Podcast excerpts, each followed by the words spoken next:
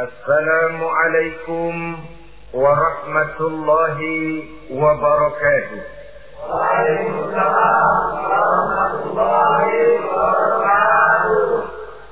بسم الله الرحمن الرحيم. الحمد لله رب العالمين. والعاقبة للمتقين. ولا عدوان إلا على الظالمين. والصلاة والسلام على أشرف الأنبياء والمرسلين سيدنا ومولانا محمد وعلى آله وأصحابه المجاهدين الطاهرين أما بعد Saudara-saudara kaum muslimin rahimakumullah. Setiap kita muslim di dalam kehidupan ini selalu ingin dicintai oleh Allah Subhanahu wa taala.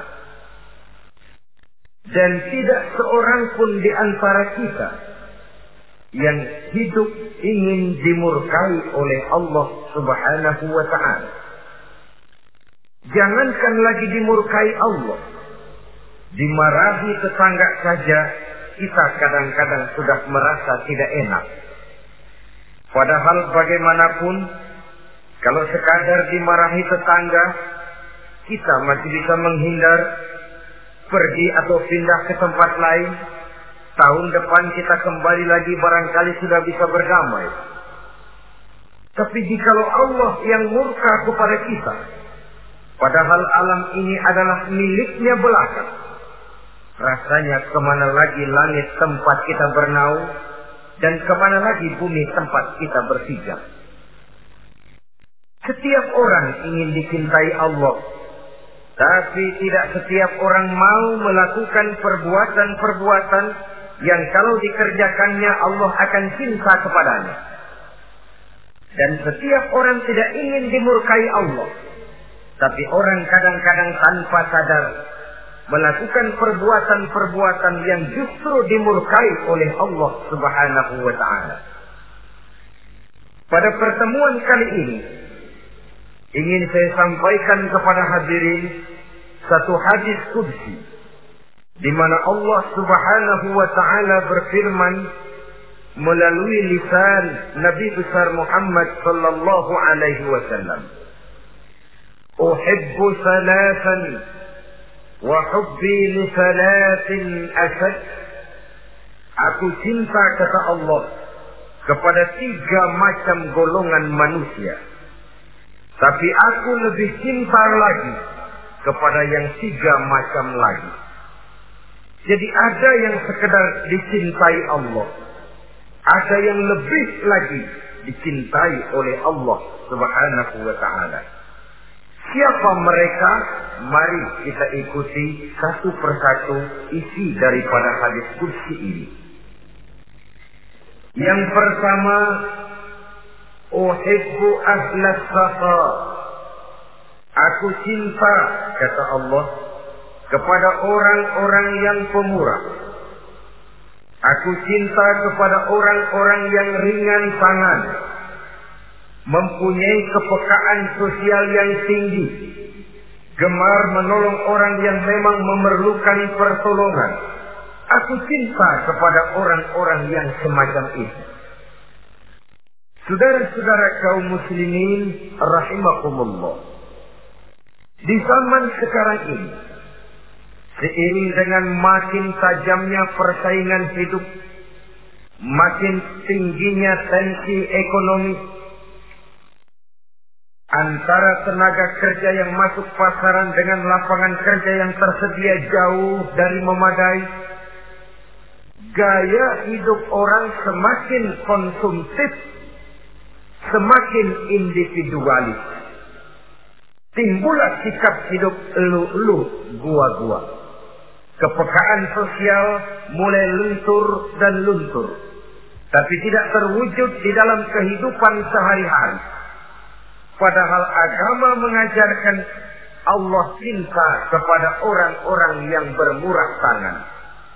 gemar melakukan pertolongan, peka melihat penderitaan dan kesulitan orang lain. Adalah Allah melebihkan rezeki sebagian kita dari yang lain. Dimaksudkan untuk saling tolong menolong, bahu membahu dan bantu membantu. Sehingga dengan demikian, apa yang disabdakan Nabi dalam hadis, Ar-Rahimuna yarhamuhumur Rahman, irhamu ahlal ardi, yarhamkum man fis sama.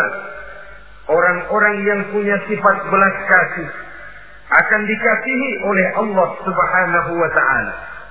Sayangi yang di permukaan bumi, nanti yang di langit akan sayang kepadamu. Akan turun rahmatnya kepada kita bersama.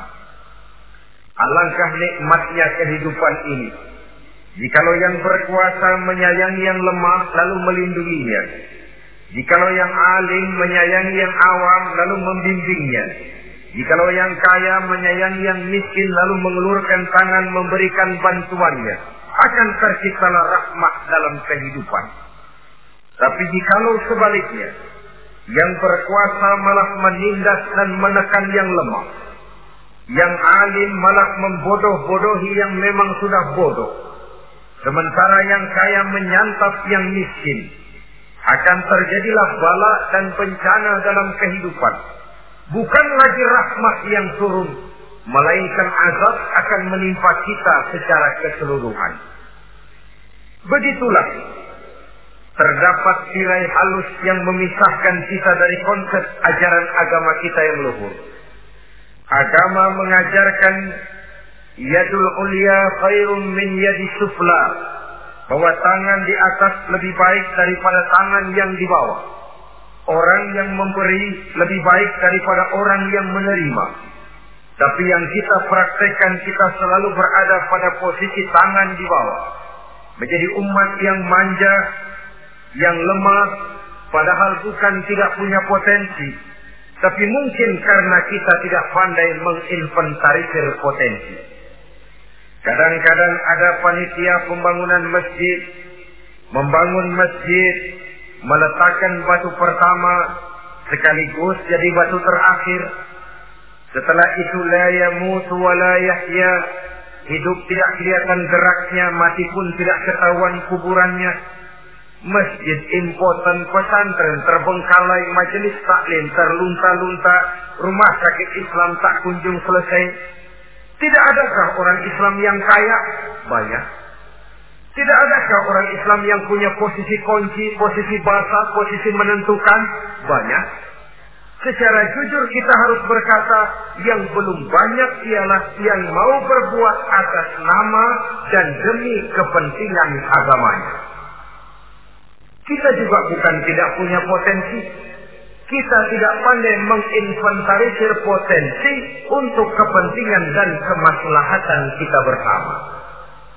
Saudara-saudara kaum muslimin rahimakumullah. Dengan demikian, kita bisa lihat dalam kehidupan sehari-hari di masjid misalnya. Itu kalau hari Jumat kadang-kadang kita sengaja mau berangkat sholat Jumat tidak bawa uang. Maka yang paling lancar di masjid kotak. Saudara boleh lihat kotak itu. Dari sudut ke sudut hampir tidak pernah macet. Lancar betul jalannya. Sekali macet kotak. 50. 100. Wajar kalau masjid-masjid kita lalu important. Bagaimana akan mengadakan kegiatan kalau tidak ada dana? Oleh karena itu pada kesempatan ini saya ingin mengerti. Berbahagialah kita jikalau oleh Allah Subhanahu wa taala diberikan kepercayaan berupa titipan wa mal malu wal banuna illa wadai' harta dan anak-anak tidak lain satu titipan dari Allah Subhanahu wa taala dan pada suatu saat titipan itu akan diambil oleh yang empunya. Allah cinta kepada orang-orang yang pemurah. Allah akan memberikan balasan yang berlipat ganda.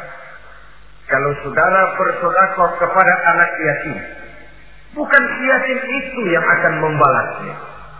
Kalau saudara membantu pembangunan masjid, bukan panitia masjid yang akan memberikan ganjarannya. Kalau saudara membangun pondok pesantren, bukan kiai yang punya pesantren yang akan memberikan balasannya. Allah Subhanahu wa taala melalui jalan yang tidak kita sangka-sangka, melalui jalan yang dalam istilah Quran disebut min haitsu la. Melalui jalan yang tidak pernah kita hitung, kita sangka sama sekali.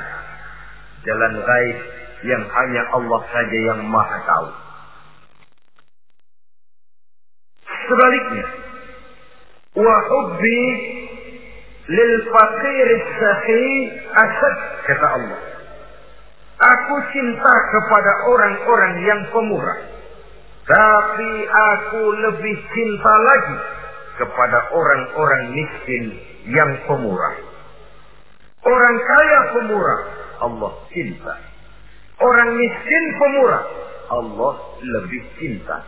Kenapa?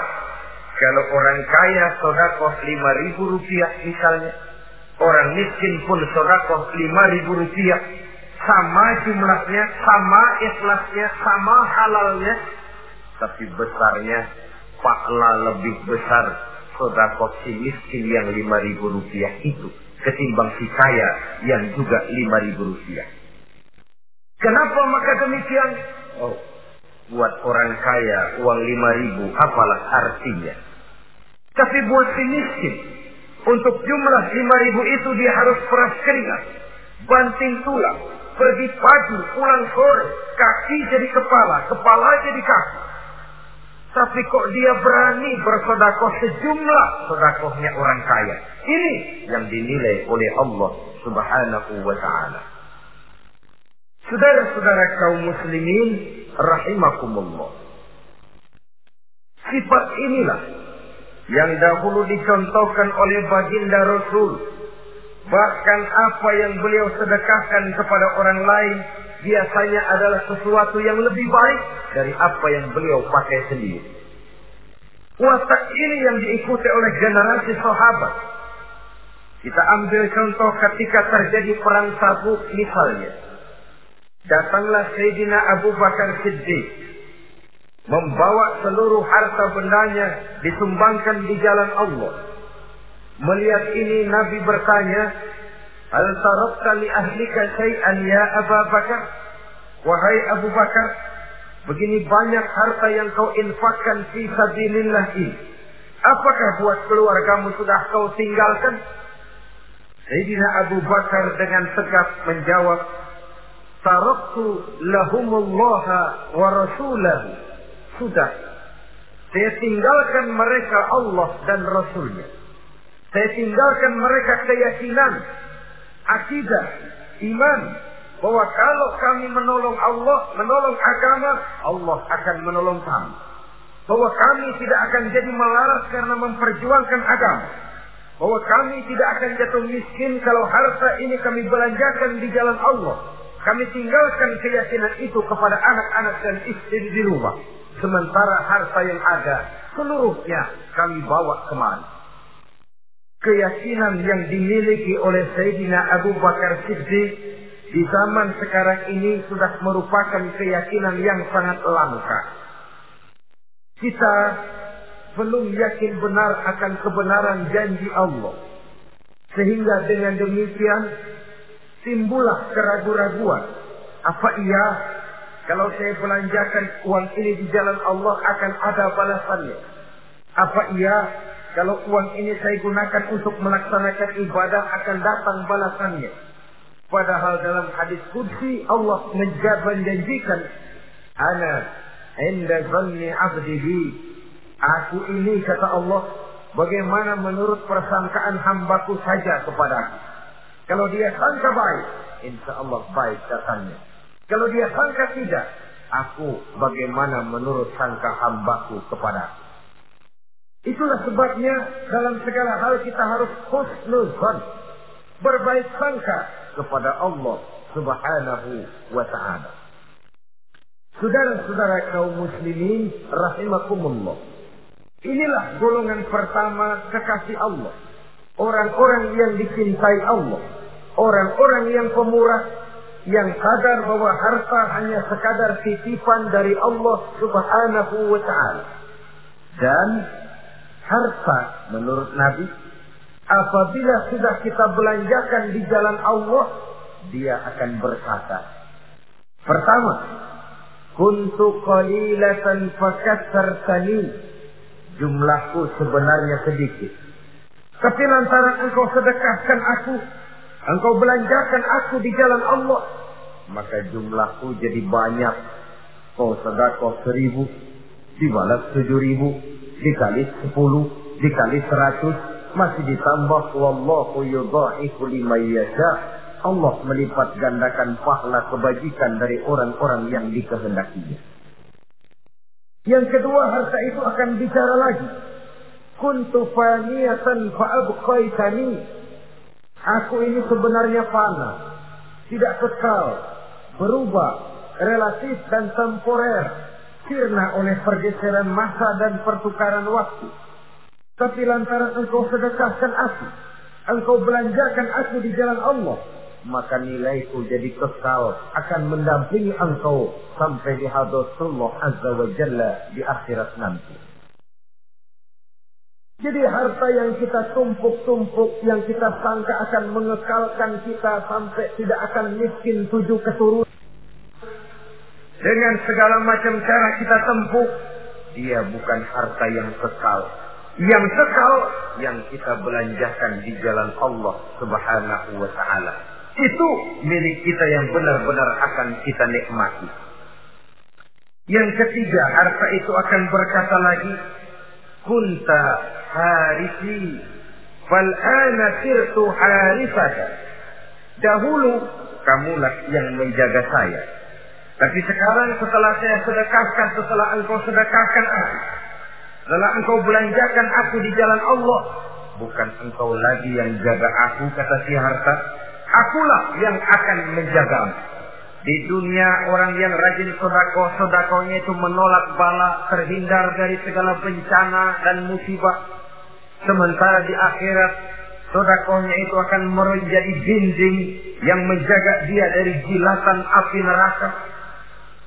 Demikian harta yang sudah kita infakkan, kita belanjakan, kita sedekahkan di jalan Allah itu akan menjadi pejaga kita sehingga Nabi menyatakan, Inna sadaqatal mar'il muslim tazidu fil umri wa tadfa'u su'i. Sesungguhnya sedekahnya seorang mukmin dapat menambah umur panjang dan menyelamatkan seseorang dari mati secara su'ul khatimah. Marilah kita melihat bahwa agama ini memerlukan kita. Bahwa umat ini mengharapkan pengorbanan kita dengan segala kemampuan yang ada pada diri kita, mari kita menyadari bahwa harta kita yang benar-benar milik kita sesungguhnya yang sudah kita belanjakan di jalan Allah Subhanahu wa taala. Saudara-saudara kaum muslimin rahimakumullah. Inilah golongan pertama. Golongan yang kedua yang dicintai oleh Allah Subhanahu wa taala, uhibbul mutawadhi'in Aku cinta kata Allah kepada orang-orang yang rendah hati. Orang-orang yang membawa ilmu padi. Makin berisi, makin merunduk. Makin di puncak, makin sadar akan kelemahan dan keterbatasannya. Aku cinta kepada orang-orang yang rendah hati. Adalah satu sifat dari Rasulullah Sallallahu Alaihi Wasallam yang diriwayatkan oleh Imam Abu Ja'far Al-Barzanji misalnya dalam rawi Barzanjinya wa kana sallallahu alaihi wasallam syadid al-haya'i wat adalah Rasulullah sallallahu alaihi wasallam seorang yang sangat pemalu dan sangat rendah hati. Tawadu tidak melonjak menjadi angkuh dan sombong walaupun beliau adalah asraful anbiya wal mursalin nabi dan rasul termulia imamul muttaqin, imamnya orang-orang yang bertakwa, rahmatan lil alamin, diutus sebagai rahmah bagi seluruh alam. Tapi tawaduknya demikian luar biasa. Ketika beliau terusir dari Makkah, kita bisa membayangkan meninggalkan kampung halaman, meninggalkan keluarga yang berbeda akidah hijrah ke Madinah.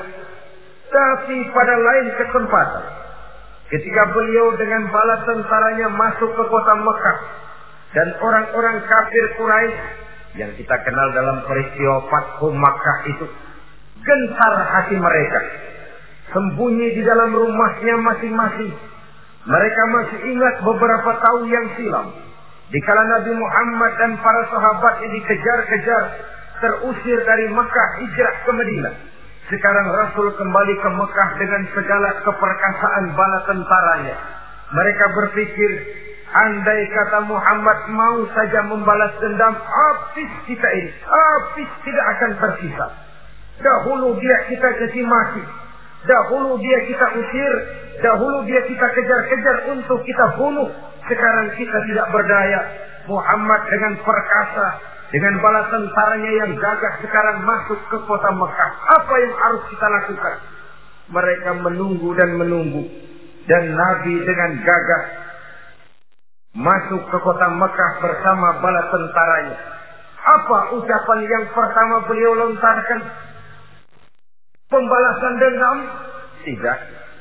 Mencari orang-orang yang dulu mengejar, memusuhi, mengancam akan membunuhnya? Tidak. Beliau tidak teriak-teriak, mana itu Abu Jahal? Mana itu Abu Lahab? Mana itu Abu Sufyan? Mana itu dulu orang-orang yang memusuhi saya dan sahabat saya? Ayo keluar kalau berani, ha? Tidak. Pidato ucapan pertama yang keluar dari bibir yang mulia itu sungguh di luar perkiraan kufar Quraisy. Apa jawab Nabi? Pidato Nabi? Al-yawma yaumul marhamah. Eh, tuan-tuan para Quraisy, tidak usah khawatir. Hari ini adalah hari yang penuh kasih sayang. Saya masuk ke kota Makkah semata-mata untuk menunaikan ibadah. Tidak akan ada balas dendam. Tidak akan ada pertumpahan darah. Siapa yang masuk ke Masjidil Haram dia aman. Siapa yang masuk ke Masjidil Haram dia senang, tidak akan diganggu barang sedikit pun. Bersih hatinya dari balas dendam, tidak ada watak untuk menunjukkan kepongahan pada beliau berada di puncak kejayaan. Tidak. Ini yang disebut sadidul haya wa tawabu. Sangat rendah hati. Tidak melonjak menjadi angkuh dan sombong lantaran keberhasilan yang pernah dicapainya. Uhibbul mutawadi'in. Aku cinta kepada orang-orang yang rendah hati. Makin berkuasa, makin rendah hati Makin berilmu, makin rendah hati. Makin kaya, makin tawadhu.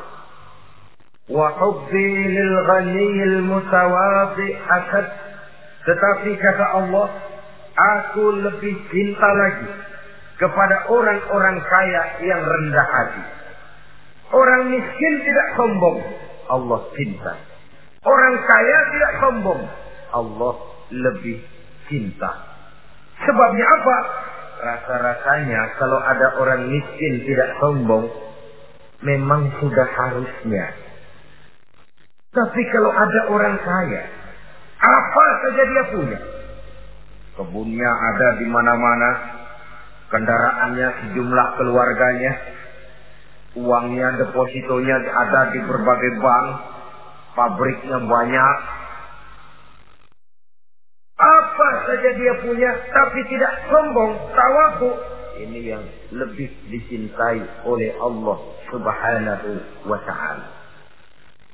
Saudara-saudara kaum muslimin, rahimakumullah. Oleh karenanya, hadis kudsi ini menanamkan kesadaran kepada kita bersama. Bahwa yang pantas untuk sombong hakikatnya cuma Allah saja Itu sebabnya salah satu asma'ul husna Allah disebut al-mutakabbir. Kalau Allah sombong, wajar karena memang tidak ada Tuhan lain selain Allah. Alam dan seluruh isinya adalah miliknya belaka. Tidak ada satupun yang bisa mengklaim. Al-mutakabbir wallah.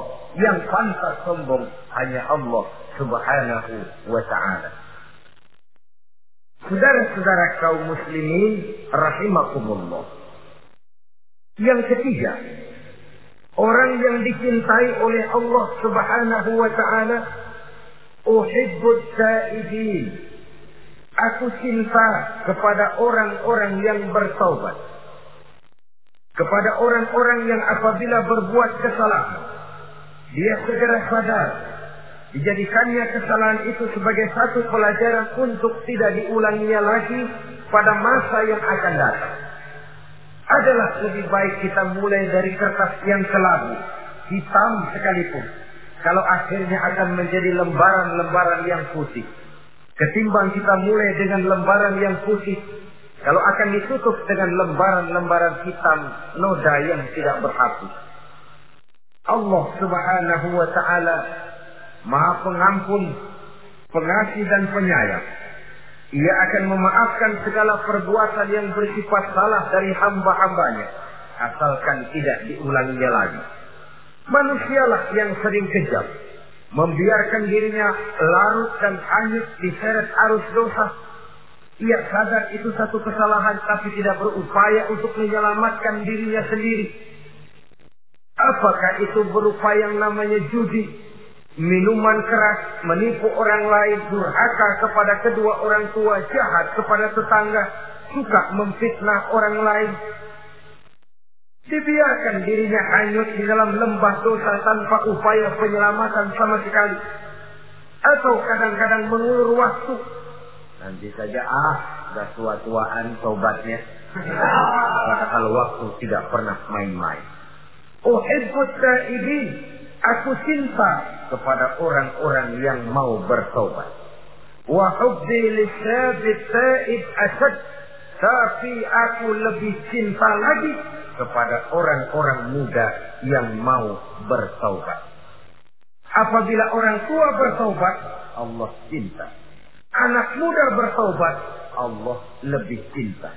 Dalam usia mudanya, di mana darah masih mengalir dengan panas, Sejuta khayal dan keinginan masih bersemi di dalam benaknya.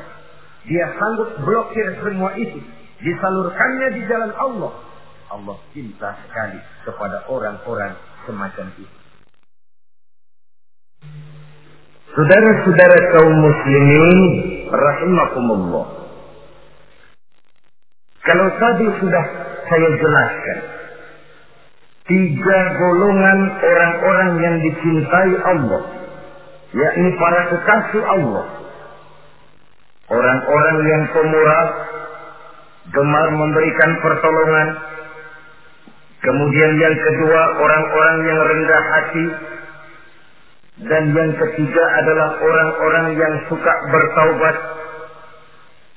Maka kemudian hadis kudsi ini dilanjutkan oleh Allah Subhanahu wa taala dengan menjelaskan lawanan dari tiga golongan tadi. Kalau tiga golongan tadi adalah orang-orang yang dicintai Allah, maka tiga golongan yang berikutnya adalah mereka yang dibenci, dimurkai oleh Allah Subhanahu wa taala. Siapa mereka? Jumlahnya juga tiga. Lawanan dari yang tiga tadi pertama.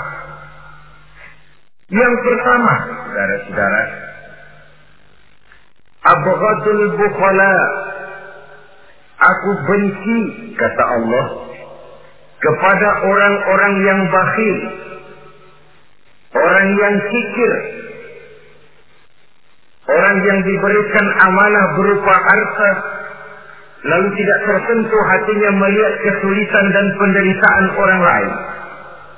Tetangganya meratap dan merintih kelaparan, sementara ia dengan tenang berpangku tangan, padahal ada kelebihan rizkinya, Ia tahu kesulitan orang lain, tapi ia tidak berusaha mengulurkan tangan memberikan bantuan. Kenapa seseorang bisa terjebak ke dalam penyakit batil kikir alias pelit seperti ini? Oleh karena harta benda dunia itu sudah berakar kuat di hatinya. Tidak mau lepas lagi ia dari sana. Tidak mau berpisah ia dengan harta itu walau sedikit jua pun. Dan memang para ulama sufi mengajarkan. Orang kaya itu ada dua. Ada orang kaya hakiki, ada orang kaya majazi. Orang kaya hakiki, orang kaya sebenarnya adalah orang yang kaya hatinya. Luas cakrawala pandangannya, terbentang nuansanya, tidak cukup melihat karunia yang diberikan Allah dalam kehidupan ini. Orang yang kaya hati, inilah orang kaya hati. Adapun orang kaya majazi adalah orang yang banyak hartanya tapi miskin hatinya. Hidupnya sudah melimpah tapi ia selalu merasa kurang, maka ia tidak pernah cukup. Posisinya sudah kaya, tapi ia masih merasa miskin, maka ia pun selalu miskin. Imam Ghazali rahimahullah memberikan contoh yang indah. Perjalanan hidup manusia sama dengan naik kapal laut yang besar menuju pulau bernama akhirat mencapai pantai surga bahagia. Kapal ini akan singgah di satu pulau bernama dunia. Para penumpang diperbolehkan turun, tapi sebelumnya diingatkan lebih dahulu bahwa ini cuma sekedar tempat transit. Di dunia, di pulau yang bernama dunia, para penumpang boleh mengambil apa yang memang diperlukan untuk bekal dalam perjalanan. Tapi jangan lupa bahwa kapal akan melanjutkan perjalanan menuju kepulauan akhirat yang kekal dan abadi. Maka turunlah para penumpang ke pulau yang bernama dunia ini. Macam-macam tingkah lakunya ketika mereka menjejakkan kaki ke pulau dunia.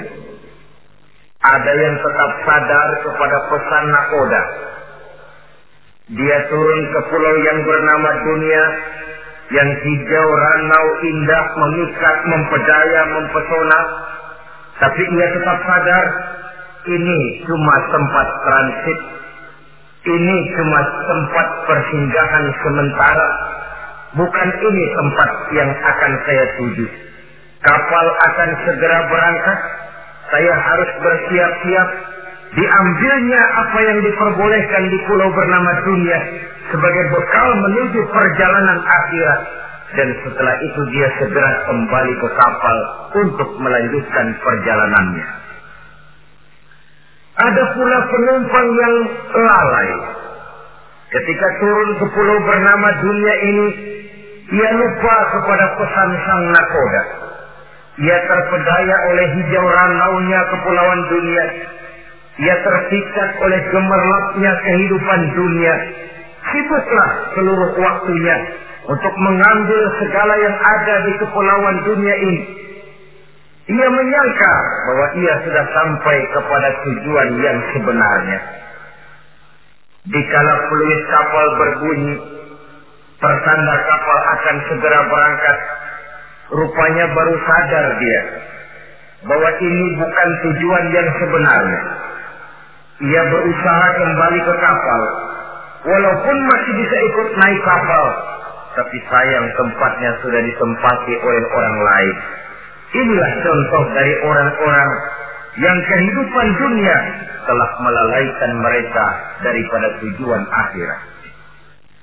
Yang lebih celaka adalah nasib penumpang ketiga.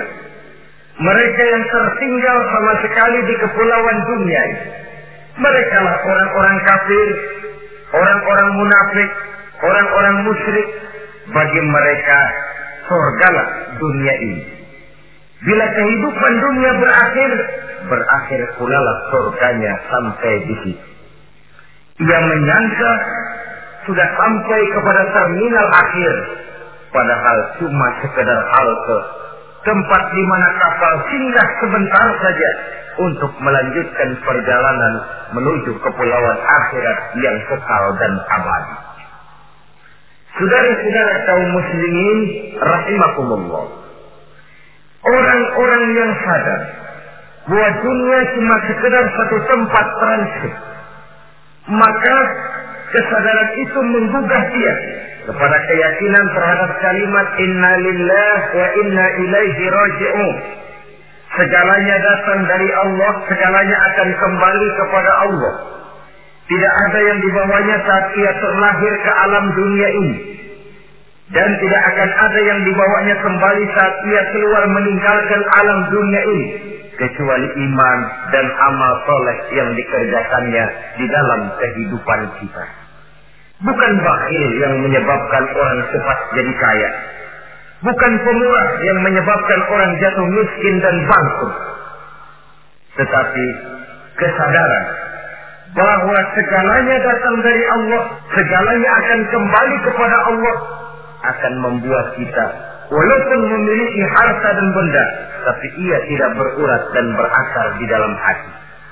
Abu Hadil Bukhala kata Allah, aku benci kepada orang-orang yang bakhil. Kadang-kadang jangankan untuk orang lain, untuk kepentingan agama, dirinya sendiri saja tidak bisa menikmati kekayaannya. Kaya dia sebenarnya, tapi dia tidak sadar akan kekayaannya. Lebih celaka lagi dia tidak tahu untuk apa kekayaan itu akan dipergunakan. Lahirnya mazhab materialisme, hidup serba cukup, serba ada, seperti yang kita lihat di negara-negara yang makmur, di Eropa bagian barat misalnya. Keluarga-keluarga jet set yang akhirnya bingung karena kebanyakan harta. Kalau kita di timur umumnya bingung karena tidak punya harta. Di sana orang bingung karena kebanyakan harta mau diapakan harta itu. Akhirnya timbullah gaya hidup yang aneh-aneh. Membentuk klub-klub nudis terlepas dari pergaulan dunia ramai. Bergerombol tidur di gua-gua. Padahal rumahnya macam istana kamarnya 37 ada kolam renang ruangan ber-AC, ke mana pergi mobil sejumlah keluarga, dari merek-merek yang mewah keluaran mutaakhir, tidak puas mobil punya kapal pesiar kapal laut, tidak cukup kapal laut punya kapal pesawat terbang pribadi. Apa yang dimau uangnya bisa bicara. Tapi akhirnya lalu sampai kepada titik jenuh. Sampai kepada yang namanya frozen emotional attitude dan sikap batin inilah yang pada akhirnya mendorong seseorang untuk sampai kepada tingkat yang disebut tamak, rakus, serakah. Dan mental semacam ini tidak hanya membahayakan bagi pribadi yang punya watak, tapi juga bagi lingkungan, bagi masyarakat, bahkan dalam skopnya yang luas, bagi pertumbuhan suatu bangsa, bagi pertumbuhan suatu negara sikap-sikap tamak, rakus, serakah, mau menang sendiri, mau kuasa sendiri, mau basah sendiri, mau kaya sendiri, persetan dengan orang lain adalah sikap-sikap yang tidak saja bertentangan dengan ajaran agama kita, tapi juga bertentangan dengan falsafat dasar kehidupan bangsa kita, yakni Pancasila. Saudara-saudara kaum muslimin rahimakumullah. Lawanannya kemudian Allah menyatakan, "Wa bughdi lil ghaniyil bakhil asad." Aku benci kepada orang yang bakhil, tapi aku lebih benci lagi kepada orang-orang kaya yang bakhil. Kalau orang miskin pelit, barangkali masih orang berkata pantaslah dia tuh pelit, miskin. Tapi kalau kaya, bakhil, kaya, pelit, rasanya orang menyayangkan apa saja dia punya, tapi bakhil, pelit, tidak sadar bahwa itu adalah amanah Allah yang satu saat akan dimintakan pertanggungan jawab di padang maksar nanti. Inilah golongan pertama yang dibenci oleh Allah Subhanahu wa taala. Golongan yang kedua, abghadul mutakabbirin. Aku benci kepada orang-orang yang sombong. Baik sombong oleh karena kekuasaan, kekuatan, wewenang, jabatan. Baik sombong oleh karena ilmu pengetahuan, skill, keahlian, kemampuan. Baik sombong oleh karena harta benda dan kekayaan. Sombong dalam segala bentuknya tidak disenangi oleh Allah subhanahu wa ta'ala. Inilah yang saya maksud tadi dengan membawa ilmu padi seharusnya. Semakin berisi, semakin merunduk. Sebab pepatah orang-orang tua kita bilang, air beriak tanda tak dalam, tong kosong bunyinya nyari. Orang belajar silat kalau baru dua dapat dua tiga jurus memang genit bukan main. Sesuatu yang barangkali sudah lumrah dalam kehidupan. Tapi yang diajarkan oleh agama Abghadul mutakabbirin. Aku benci kepada orang-orang yang sombong. Al-Quran syarat dengan contoh-contoh baik dari perjalanan sejarah, baik dari perjalanan para hidup para nabi dan para rasul, seluruhnya merupakan tamsil, contoh dan ibarat bagi kita bersama. Fansuru kaifa kana akibatul mukazzibin. Fansuru kaifa kana akibatul mujrimin. Berjalanlah kamu di permukaan bumi. Lihat bagaimana akibat yang diderita oleh para pendusta. Lihat bagaimana akibat yang diderita oleh para pembuat dosa. Oleh orang-orang yang sombong, angkuh, congkak, dan takabur mereka satu demi satu mengalami kehancuran tenggelam di perut sejarah. Kurang apa Fir'aun? Kurang apa Raja Namrus? Kurang apa Raja Abraham?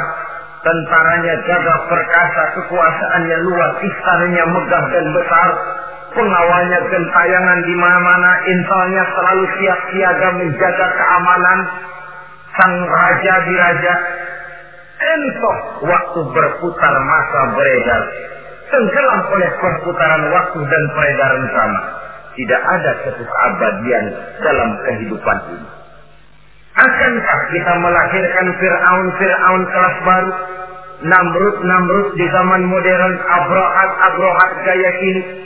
Yang semakin berada di puncak kekuasaan semakin lupa diri dan lupa daratan Menjadi orang yang hanya mau benar sendiri, adil sendiri, makmur sendiri. Tidak peduli menari di atas bangkai dan penderitaan orang lain. Akankah kita melahirkan korun-korun gaya baru yang sombong oleh karena harta kekayaan yang berlipat ganda? Ataukah kita akan melahirkan barsisul-barsisul abid gaya baru yang sombong oleh karena ilmu pengetahuan yang dimilikinya marilah kita menyadari al-mutakabbir huwa Allah yang pantas boleh dan sombong wajar untuk sombong cuma Allah subhanahu wa ta'ala. Abghadul mutakabbirin aku benci kepada orang-orang yang sombong. Saudara-saudara kaum muslimin rahimakumullah. Lawanannya kata Allah Selebihnya, wa bughdi lil fakir mutakabbir asad. Tetapi kata Allah, aku lebih benci lagi kepada orang miskin yang sombong. Ini yang sudah tidak punya pilihan. Orang pintar sombong barangkali lumayan. Goblok sombong minta ampun. Pejabat sombong barangkali karena punya pangkat. Rakyat sombong apa yang mau disombongi? Orang kaya sombong, barangkali karena kekayaannya. Melarat miskin sombong, minta ampun. Sebab itu kata Allah, aku benci kepada orang-orang sombong, tapi aku lebih benci lagi kepada orang-orang miskin yang sombong. Hadis kudsi ini tentu saja memberikan satu kesadaran rohani yang paling dalam pada kehidupan kita setiap pribadi muslim. Bahwa kita sejauh yang bisa kita lakukan hanyalah berusaha berbuat. Kita terikat oleh sunnatullah kata kita orang beragama hukum alam kata para ahli alam natural of law katanya. Tapi di sebalik itu sesungguhnya segala hasil usaha kepastian dan ketentuannya hak prerogatif dari Allah Subhanahu wa taala. Sehingga pada puncaknya kita akan sampai kepada pengakuan yang paling jujur la haula wa la quwata illa billah. Tidak ada daya kita, tidak ada kekuatan kita kecuali apa yang memang telah diberikan Allah. Dia sumber daya, sumber gerak, sumber seluruh kekuatan dan kita manusia hanya mencapai itu kalau dikaruniai oleh Allah Subhanahu wa taala. Sewajarnya makin bertambah ilmu, makin sadar kita akan kebodohan kita. Seperti yang diucapkan oleh Al-Imam Syafi'i rahimahullah, setiap tambah ilmuku, bertambah tahulah aku akan kebodohan. Sewajarnya Semakin bertambah harta kita, semakin sadar kita akan kemiskinan kita. Semakin bertambah tinggi pangkat dan jabatan kita, semakin sadar kita dari mana kita datang, ke mana kita akan pulang, dan di mana kita akan sekarang, berada sekarang. Dengan kata lain, ilmu itu, harta itu, pangkat dan kedudukan itu, sesuatu yang perlu, perlu dan perlu. Tapi bukan sebagai tujuan, Semuanya cuma sekedar alat. Tujuannya apa? Jangka panjang di akhirat untuk mencapai ridho Allah. Jangka pendek di dunia ini harus menjadi rahmatan lil alami. Bagaimana ilmu itu jadi rahmah bagi lingkungan? Bagaimana kekuasaan itu jadi rahmah bagi lingkungan? Bagaimana harta itu jadi rahmah bagi lingkungan? Berfungsi sosial untuk kebersamaan di dalam kehidupan ini. Saudara-saudara kaum muslimin rahimakumullah. Inilah golongan kedua yang dimurkai oleh Allah Subhanahu wa taala. Golongan yang ketiga Abghadul fasa Aku benci kata Allah kepada orang-orang yang berhati keras berhati batu, tidak mempan nasihat, baik nasihat itu datang dari Allah, baik nasihat itu datang dari orang lain, baik nasihat itu datang dari dalam dirinya sendiri, atau bernasihat yang dipandangnya, yang dilihatnya dalam segala gerak kehidupan. Satu hari bahkan beberapa sahabat pernah menghadap Rasulullah Shallallahu Alaihi Wasallam. Ya Rasul, jika sekarang ini kami nyaris tidak punya problem, artinya semua problem kami tuntas. Sedikit kami bingung, Tuanlah tempat kami bertanya. Kami tidak mengerti hukum, Tuhan tempat kami meminta fatwa. Kami ingin mendapat petunjuk kepada Tuhan kami mengadu. Tapi nanti kalau satu saat Tuhan telah berangkat meninggalkan kami ya Rasulullah menghadap Allah Subhanahu wa taala, tinggallah kami hidup tanpa bimbingan Tuhan, ke mana lagi kami harus minta nasihat? Baginda Rasul senyum, kemudian beliau menjawab, Taraktu lakum nasihatain. Kamu tidak usah khawatir Kalaupun pada satu saat nanti aku berangkat meninggalkan kamu semua. Kembali menghadap Allah subhanahu wa ta'ala. Kamu tidak perlu bingung. Tempat kamu minta nasihat ada. Tempat kamu bertanya ada. Tempat kamu minta fatwa dan kepastian hukum ada. Taraktu lakum nasihatain. Aku tinggalkan untukmu dua macam nasihat. Pertama, yang aku tinggalkan kepadamu itu nasihat yang pandai bicara. Yang kedua yang aku tinggalkan kepadamu itu nasihat yang diam saja. Sahabat lalu bertanya, kalau nasihat yang bisa bicara itu apa ya Rasul? Beliau menjawab, Al-Quranul Karim. 6.666 ayat, 30 juz, 114 surah, seluruhnya nasihat bagi umat Islam. Apa pun yang akan kau kerjakan, ke mana pun kau akan pergi, bertanyalah kepada Al-Quran, minta nasihatnya. Bertanya langsung? Tentu tidak.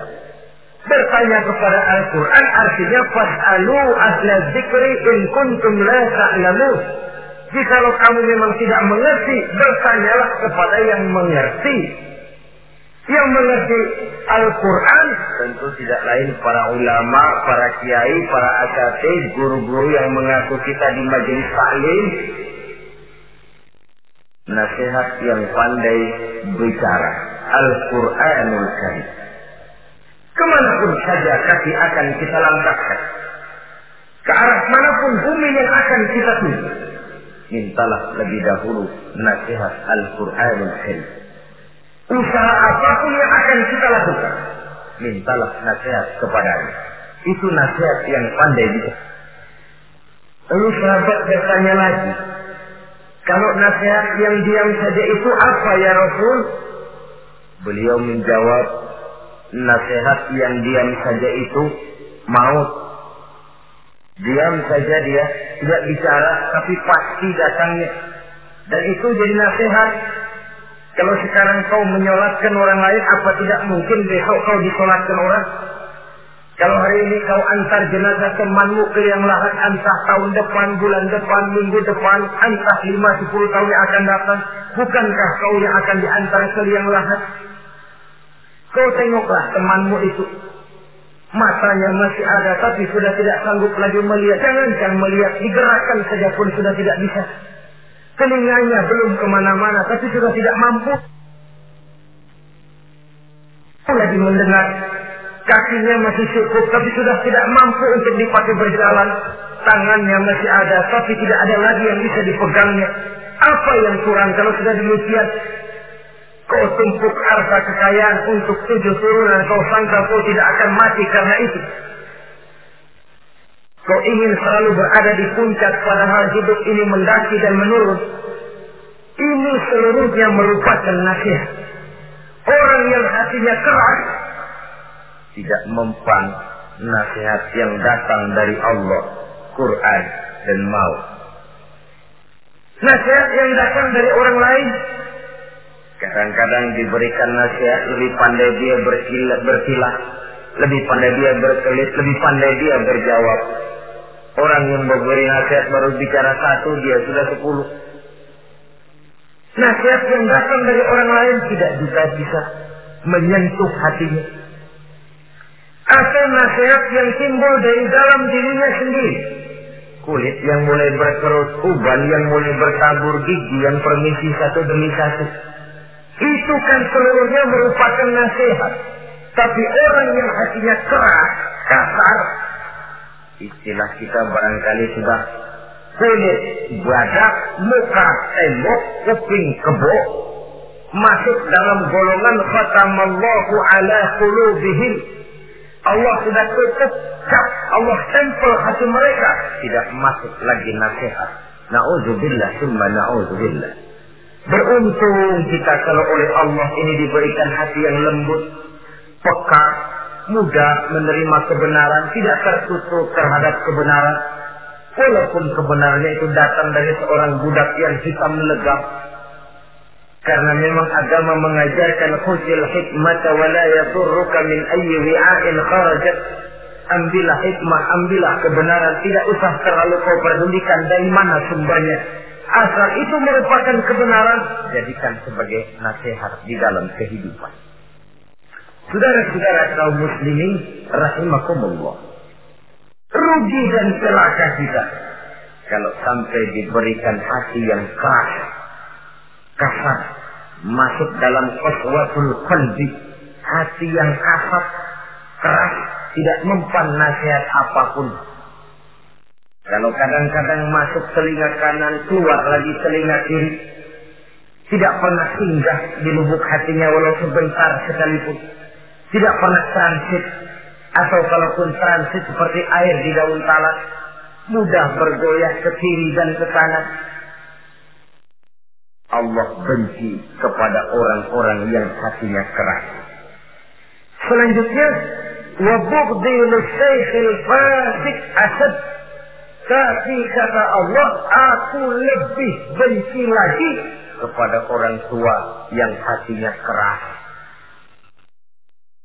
Tua-tua keladi katanya, makin tua makin menjadi. Kalau ada anak muda bandel, nakal, setidaknya orang masih punya harapan, masih ada orang berkata, ya doain aja dah, mudah-mudahan dia makin dewasa, makin lurus jalan hidupnya, makin benar langkahnya, makin sadar rasa keagamaannya, masih ada ucapan seperti itu. Tapi kalau sudah tua malah makin gila. Orang sudah habis harapan. Paling orang bilang, ah tua aki udah asar, udah maghrib. Udah dekat ke lubang kubur. Bedung maghrib masih nyingsok aja di perapatan. Saudara-saudara kaum muslim, habis rasanya harapan orang.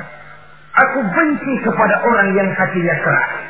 Tapi aku lebih benci lagi kepada orang tua yang berhati keras. Kenakalan remaja dibenci Allah. Kenakalan orang-orang tua lebih dibenci oleh Allah Subhanahu wa taala. Saudara-saudara kaum muslimin rahimakumullah. Semoga kita termasuk ke dalam golongan orang-orang yang